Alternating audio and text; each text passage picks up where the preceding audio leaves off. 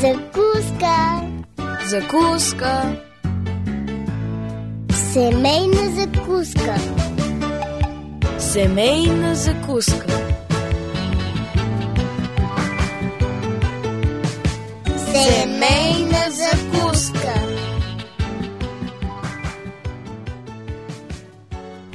Здравейте, скъпи приятели! Започва нашето семейно предаване. Аз съм Мира. Добре дошли на Семейна закуска.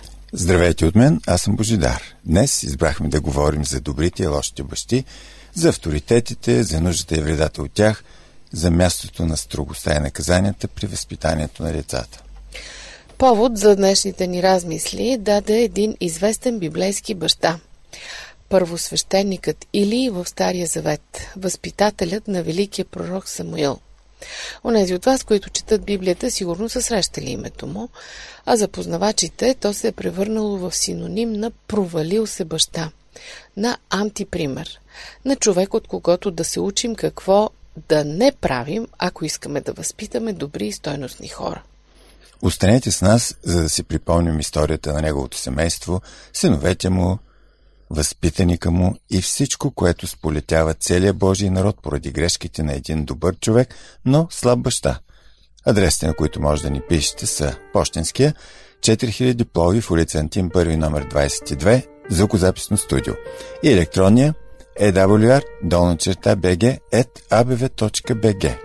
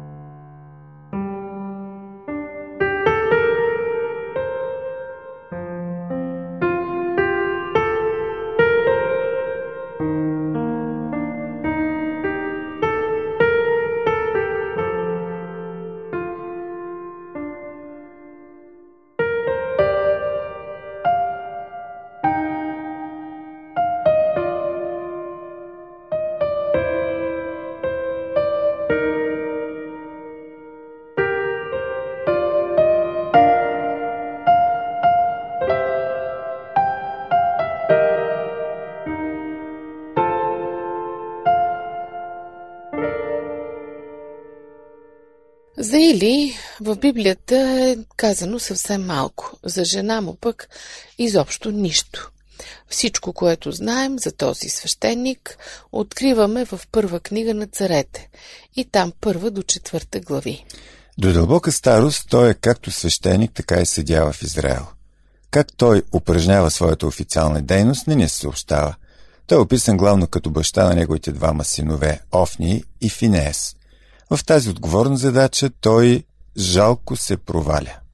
В това Илий е предупредителен пример за всички, които са облечени от Бога в бащински авторитет и са отговорни за това. Безбожното поведение на неговите синове е описано с много крещящи цветове. Те са наистина лоши хора, негодни за нищо. И въпреки това заемат много високи постове в Израел.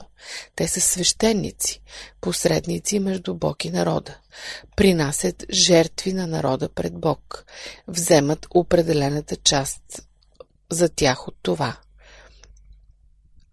Как точно трябва да се извършва това разделяне на жертвите е описано в книгата Левит. Но те нямат никаква почет към Бога и не се съобразяват с предписанията на Неговото Слово. Те не са доволни от отредената им част от жертвата, но вземат за себе си най-добрите части. Дори когато са предупредени от жертващите за техните накърнени задължения и неподчинения, те налагат волята си. Затова те стават причината цялото жертвено служение да бъде презряно от Господа. Но за съжаление това не е единственият им грях. Във 2 глава е описано, че те спят с жените, които слугуват при входа на скинията. единственото място в писанието, където се говори още за това служене на жени, е Изход 38 глава. И това служене е похулено, именно чрез нечестивото поведение на синовете на Илий. В същото време, уместно е да се запитаме дали те са семейни. Да, за Финеес знаем, че е семейен.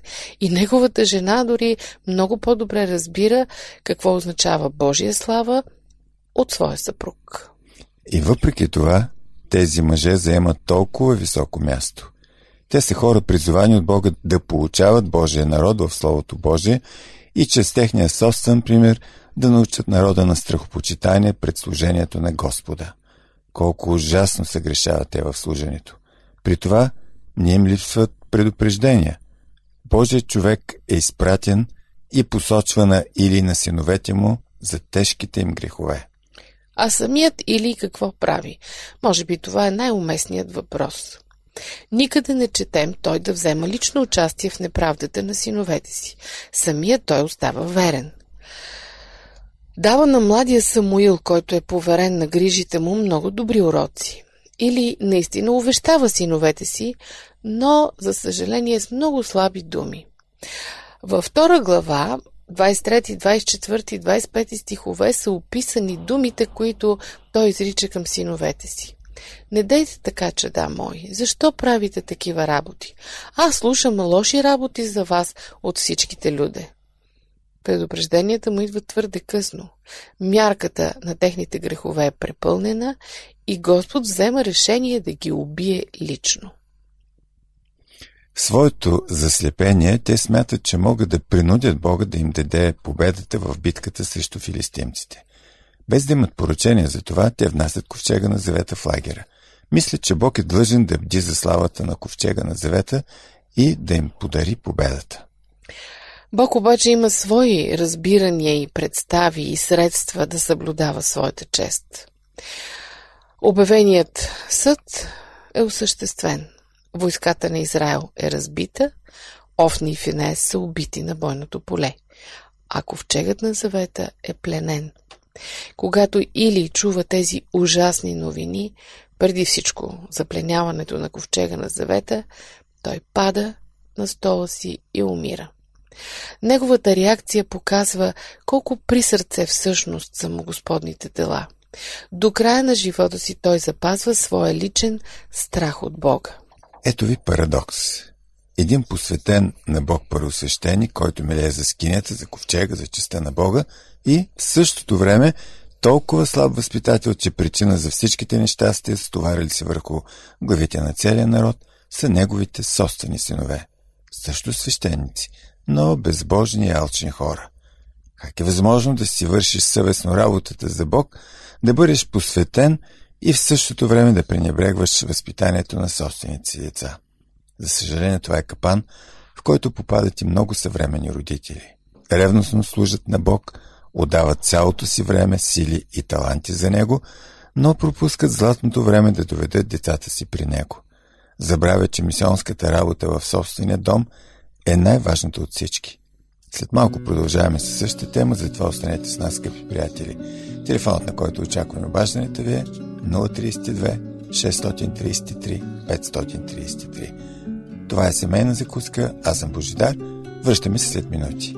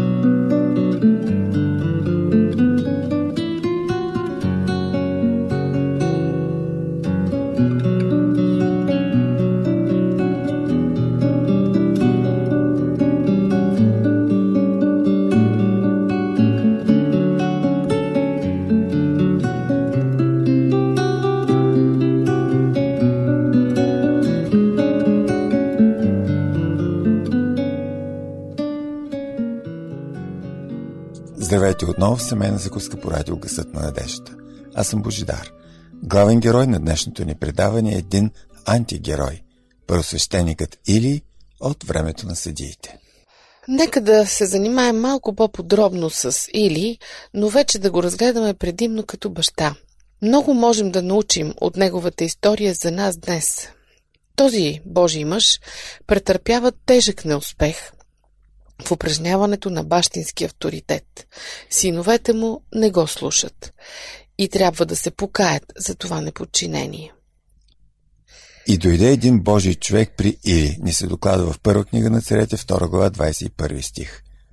Беше му напомнено високото му положение като последовател на първосвещеника Аарон, което означава голяма отговорност. Въпреки че синовете му упражняват неправдата и той самият не участва, не му е дарена особена лична отговорност от Божия човек. Много сериозни са упреците срещу него. Защо ритате жертвите ми и припомнянето ми и почиташ синовете си повече от мене?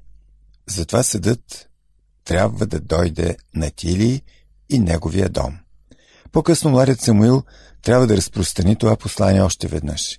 Или трябва да чуе упрека, че знае за всички неправди на синовете си и не ги предотвратява. Като отговорен първосвещеник, той не схваща да попречи на това омерзение на жертвата. И като съдия, той не наказва синовете си за техните престъпления. И като баща в семейството си, Илий сериозно се проваля. Ако се огледате и прочетете вестниците, сигурно ще видите, че навсякъде, във всички аспекти на нашето общество, съществува криза на авторитетите. Такива времена е имало и в историята на Израел. И то точно по времето на съдиите.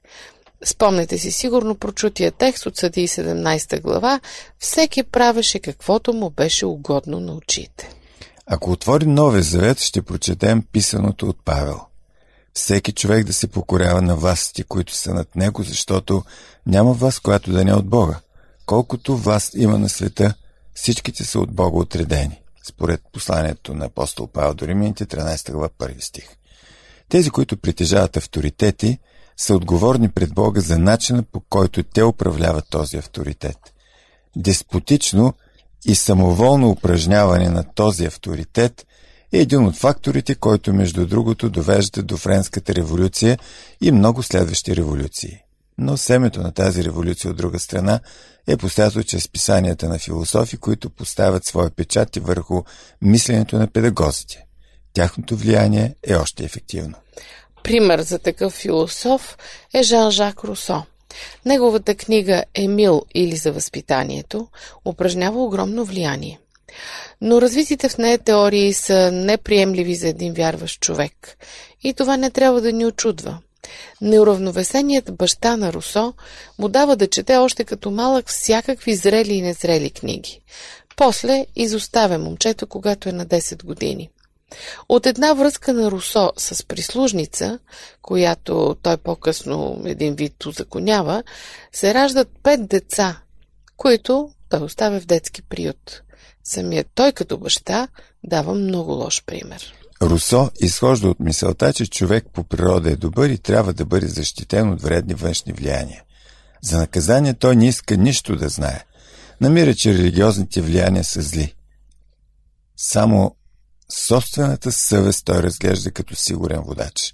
Нарича е божествен инстинкт, небесен глас, съдята на доброто и злото, което прави човека равен на Бога. За Исус Христос той не иска нищо да знае. Този безбожник упражнява голямо влияние и неговите теории намират и днес много привърженици.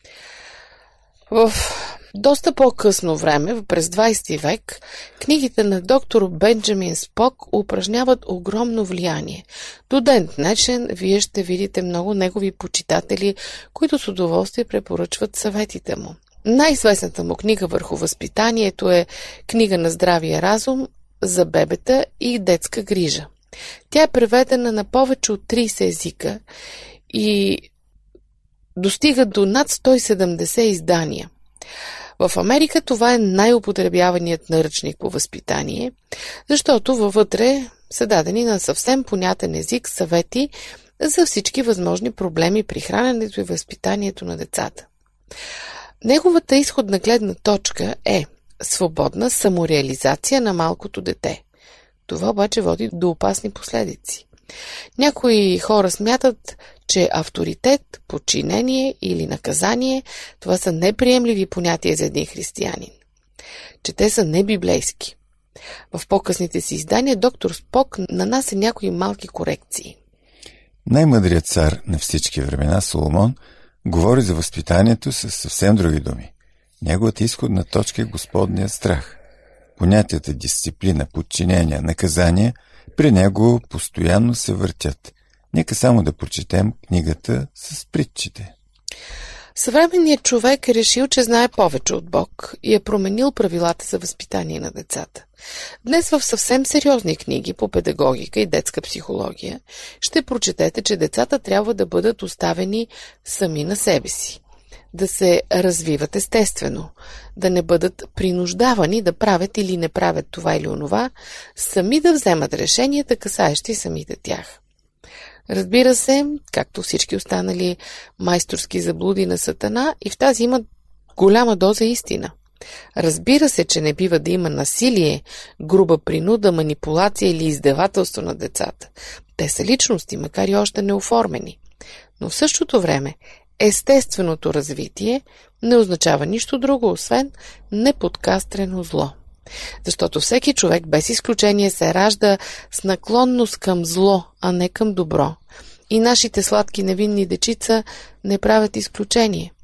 Затова наш дълг пред Бог и обществото е да култивираме доброто в тях и да потушаваме злото.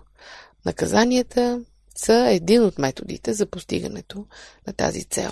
Има още много какво да кажем по темата, така че не сменете честотата, скъпи приятели. Не забравяйте, че в интернет нашите програми са на ваше разположение, винаги в нашите сайтове awr.org и awr.sdabg.org, както и във Facebook. Там сме като Адвентно радио България с писална кирилица. Това е семейна закуска, аз съм Божидар, продължаваме след малко.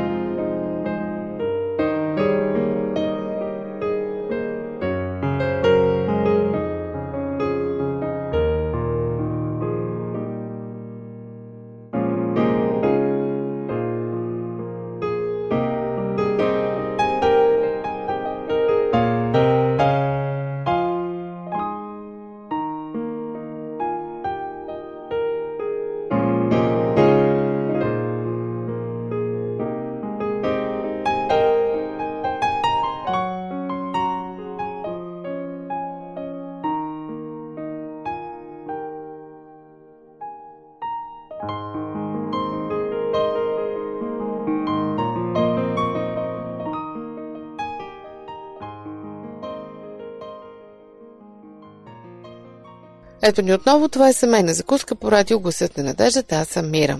Днес животът и семейството на първосвещеника Илий от Стария Завет ни дават хубав повод за размисъл по въпроса за правилното и неправилното възпитание.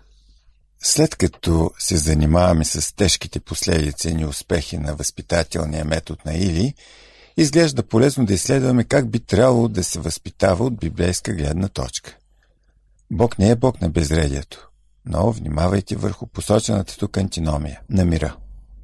1 Коринтян 14 глава 33 стих. Мирът е повече от ред. Един баща може да се грижи за реда, като упражнява авторитет по начин не библейски, по който се насажда напрежение, а не мир. В посланието до Колосяните 3 глава 20 стих се казва: Вие, деца, покорявайте се на родителите си във всичко, защото това е угодно пред Бога. Господ Исус като дете сам даде пример за това. А към бащите се дава пък следния съвет. Вие, бащи, не дразнете децата си, не ги ядосвайте, за да не се обезсърчават. В Ефесяни 6:4 апостолът допълва: Не дразнете децата си да се гневят, но ги възпитавайте в страх и насърчение Господне. Как може един мъж да е дораснал до отговорната задача да бъде баща, без всеотдайната помощ на своята любима, която сама осъзнава своята отговорност за това? Идеалната форма на водителство намираме описана в 32 псалом, 8 стих. Аз ще те наставлявам и уча в пътя, който трябва да ходиш. Окото ми ще бъде на тебе, ще те съветвам. Така Бог иска сам да води децата си. Да се води с очи със сигурност е най-добрият начин за водителство, също и за родителите. Но за съжаление това не винаги е възможно. В 9 стих следва и увещанието. Не бъдете като кон или като мъска, които нямат разум, за чието челюсти трябва да вържеш оглавник или юзда, иначе не биха си приближили до тебе. Или както още може да се преведе, ако не иска да се приближи до тебе. Смисълът на текста е, че Бог иска да ни води с окото си, дори когато ние не желаем да приемем това водителство, трябва да приложим по-твърди мерки. В Евреи 12 глава четем: Сине мой, не презирай наказанието от Господа, нито да отслабваш, когато те изобличава Той. Защото Господ наказва този, когото обича, и бие всеки, когото приема. Ако търпите наказание, Бог се държи с вас като с синове. Защото кой е този син, когото баща му не наказва? И ако сте без наказание, на което всички сте били определени да участвате, тогава сте незаконно родени, а не синове. Освен това, имали сме бащи по плът, които са ни наказвали и сме ги почитали. Няма ли повече да се покоряваме на Отца на духовете и да живеем? Защото те за малко време са ни наказвали, според както им е било угодно, а Той за наша полза, за да се участваме в Неговата святост. Никое наказание не се вижда на времето си да е за радост, е тежко, но после принася правда като мирен плод на тези, които са се обучавали чрез него. В този библейски стих наказанието от Господа се сравнява с наказанието от бащата. Ние, като бащи, можем да научим много от това. Бог наказва изключително от любов и при това Той има пред очите си едно непрестанно наше благо. При дадените обстоятелства и това произвежда после мирния плод на правдата. При нас също любовта към децата ни трябва да е мотива при избора на наказателни средства. Затова трябва да изпитваме сами себе си, дали не играе някаква роля славолюбието ни, наранената ни гордост или друго подобно. Ние трябва да избираме средствата, които при най-добро знание ни довеждат до целта. При това трябва хубаво да обмисляме дали тези мерки не са прекалено леки или тежки и дали не са твърде продължителни. Бог не се отнася с нас, Неговите деца, като с чужди. И ние не би трябвало да се отнасяме с тях като с такива. Естествено, никой няма такива намерения, разбира се, но практиката често показва, че се случва. Отказваме се от наказанията, защото биха могли да бъдат в ущърб на децата и преди всичко да им оставят вредни спомени. Това се е превърнало в често употребяван аргумент, който можете да чуете отново и отново. Резултатът е поколение от трудни, непокорни, бунтарски настроени деца. Те са търпели много малко наказания и съответно има цяло поколение разочаровани родители, тиранизирани вече от своите деца. Много психолози са привлечени от този проблем на настоящето. Отхвърлиха Словото Господне и каква мъдрост има в тях. Това е цитат от книгата на пророк Еремия. Настойчив въпрос. Нуждаем се от много мъдрост за трудната задача на възпитанието на нашите деца. При това не можем да отхвърлим поученията на Божието Слово. Ние знаем, че Самуил, последователят на Илий и последният съдия в Израел, е свидетел на всичко, което се случва в дома на Илий. Но и той като баща по-късно не изпълнява достатъчно задачата си. Той поставя своите синове за съдии, според първа книга на Царете, 8 глава, 1 стих, и не забелязва, че те не са годни за това. Когато народът му показва тяхното срамно поведение, той изглежда ги отстранява от службата им, както вероятно можем да разберем от израза «Ето и синовете ми са с вас». Много голяма опасност, на която са изложени всички родители, се състои в това. Родителите да надценяват децата си. Сигурно си спомняте поговорката, че моето гарче е славей. Колко често ни се случва това? Обратната опасност, в другата крайност, е родителите да не виждат нищо добро в децата си. Тогава те не им засвидетелстват уважение, не ги поощряват, а точно от това децата често имат нужда. Най-малките грешки се санкционират. Предимно наранени родители, които сами са постигнали много, лесно казват нещо от сорта: ти си абсолютен некадърник.